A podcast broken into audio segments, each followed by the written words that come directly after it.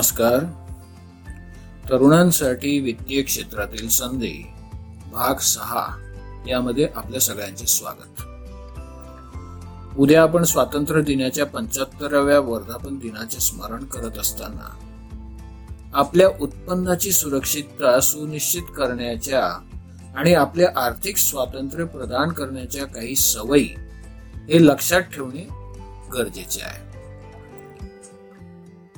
वित्तीय क्षेत्रातील संधी ज्यावेळेस आपल्याला प्राप्त करायच्या आहेत त्यासाठी आपल्यामध्ये काही सवयी आपल्याला अंगीकारणं गरजेचं आहे.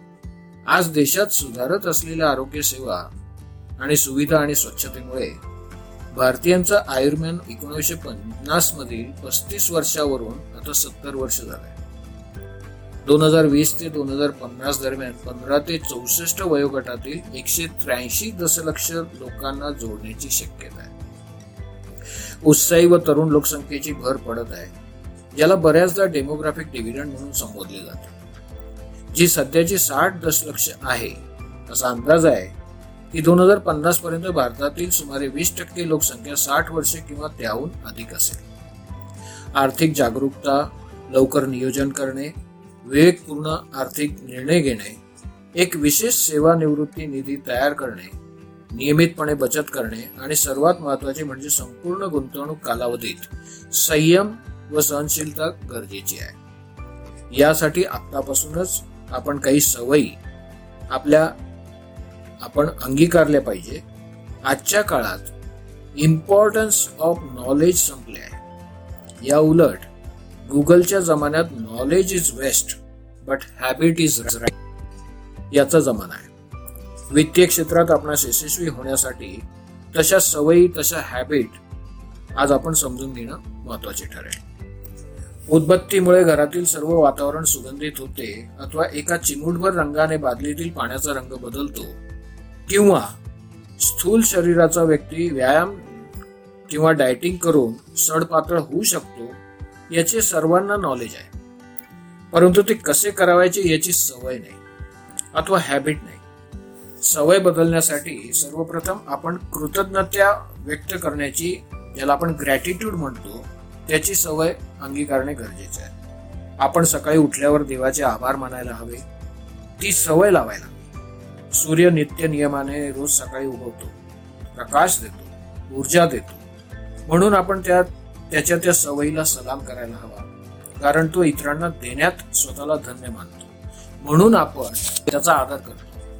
आपल्यातील ज्ञान कौशल्य इतरांना देण्याची सवय लावायला हवी. श्रीमंत होण्यासाठी योग्य मार्ग, कष्ट करण्याची तयारी, प्रामाणिकपणा, मानवता, दूरदृष्टिकोन आणि समर्पण याची सवय लावणे गरजेचे आहे.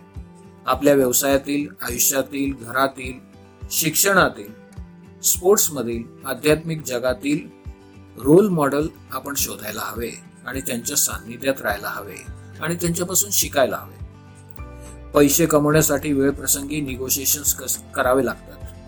नेल्सन मंडेला यांनी 5 पॉइंट निगोशिएशन्स थिअरी सांगितली आहे. त्यांच्या म्हणण्यानुसार 4 पॉइंटवर कदाचित आपले मतभेद असतील, परंतु 1 पॉइंटवर जरी आपली वाटाघाट शक्य असल्यास तिथून सुरुवात करावी. हळूहळू इतर पॉइंट क्लिअर होत जातील. एकल बिंदू सहसहमत असल्यास प्रारंभ करणे केव्हाही चांगले. कालांतराने ही सवय आपणास आपले अवचेतन मन आपणास विजयी करेल. यासाठी नेहमी सकारात्मक भाषा वापरण्याची सवय बाळगायला हवी. ओम शांती ओम मधील डायलॉग आपल्या सगळ्यांना माहितीच असेल.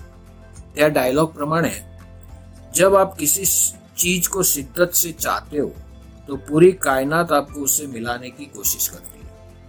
जोपर्यंत आपल्या आयुष्यात रोल मॉडेल नाही तोपर्यंत गंतव्य, ज्याला आपण डेस्टिनेशन म्हणतो, ते शक्य नाही. त्यामुळेच माझा फेवरेट थॉट, जो मला फार आवडतो, तो म्हणजे कहां टिकना और कहां अटकना. ये जिंदगी में जानना जरूरी है, वरना पूरी जिंदगी भटकना पडेगा. यशस्वी लोकांना भेटून त्यांच्या किमान एका सवयीबद्दल आपण प्रश्न विचारायला हवे, ज्यामुळे त्यांना यश मिळते. व्यवसायाच्या संदर्भातील वित्तीय विषयावरील फायनान्स रिलेटेड पुस्तकं वाचायला हवी.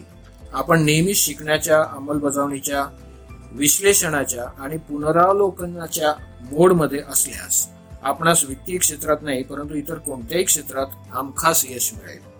या स्वातंत्र्य दिनी आपण सर्वांनी मिळून आपल्या देशवासियांना चांगल्या आरोग्यदायी जीवनासाठी आर्थिक स्वातंत्र्य प्राप्त करण्यास मदत करूया.